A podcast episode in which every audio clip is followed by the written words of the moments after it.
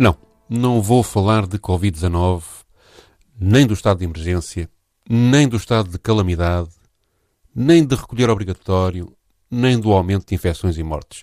Sobre a pandemia temos informação, opiniões e dúvidas aos magotes, pelo que não me parece ter algo a dizer aos ouvintes capaz de ser verdadeiramente útil para as suas vidas, embora adorasse conseguir explicar o que se deve ou não se deve fazer se quisermos cumprir o dever cívico de confinamento que o Primeiro-Ministro anunciou no sábado, mas como parece que ninguém sabe, passo adiante. Vou então, para descomprimir da tensão permanente a que nos remete o coronavírus, falar de um momento incrível no final da entrevista dada este sábado à TSF e ao Diário de Notícias por André Ventura, antigo seminarista, que dizem ter um dia sonhado ser padre e que agora lidera o partido Chega.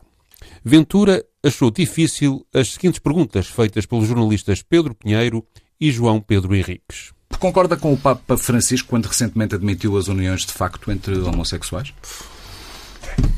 Esta foi difícil. Tinha que haver uma difícil para o fim, da, para o fim do programa. Difícil porquê? Eu.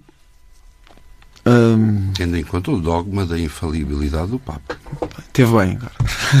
Eu hum, acho que este Papa tem prestado um mau serviço ao cristianismo. Acho. Não queria, talvez essa expressão não tenha sido agora a mais feliz, mas eu acho que tem prestado um mau serviço ao cristianismo.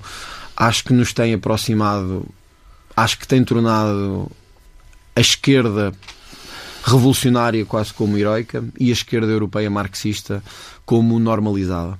Acho que este Papa tem contribuído para destruir as bases do que é a Igreja Católica na Europa e acho que a breve vamos todos pagar um bocadinho por isso.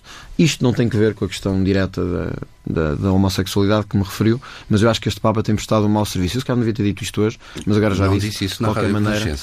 Garantidamente. Provavelmente não disse. Noto um erro de base na argumentação de André Ventura quando insinua que Francisco dá força ao marxismo. Afinal, não é por acaso que o Papa, num prefácio que fez para um livro do seu antecessor, Bento XVI, se atira contra o que diz ser a pretensão totalitária do Estado marxista e denuncia, palavras suas, a ideologia ateia em que se fundamenta. Francisco é, não tenhamos dúvidas, apaixonadamente anti-marxista.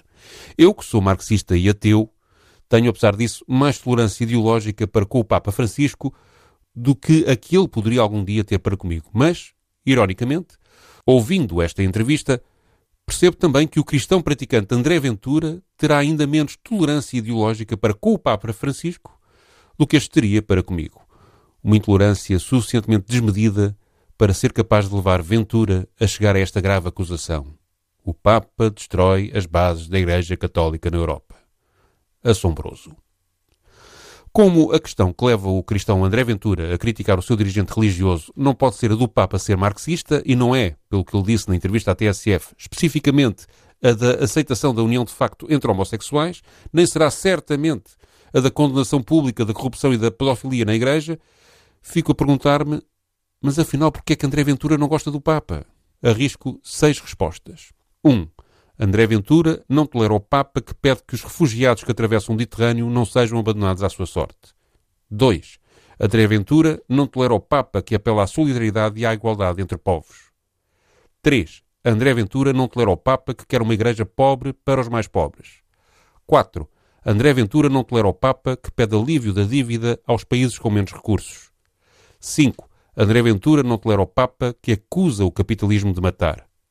6. André Ventura não tolera o Papa Francisco porque os seus discursos e homilias são sistematicamente a favor dos fracos contra os fortes, a favor da fraternidade contra o egoísmo, a favor da inclusão e contra a exclusão. Qualquer uma destas seis hipóteses demonstra que muitas das políticas que o Chega defende não podem deixar de ser, aos olhos do atual líder da cristandade, políticas anticristãs. A lógica deste raciocínio leva-me então a esta surpreendente conclusão. Dada a posição antipapal de André Ventura, ele e muitos dirigentes do Chega, gente de muitas missas e intensas rezas, são, afinal, anticristãos.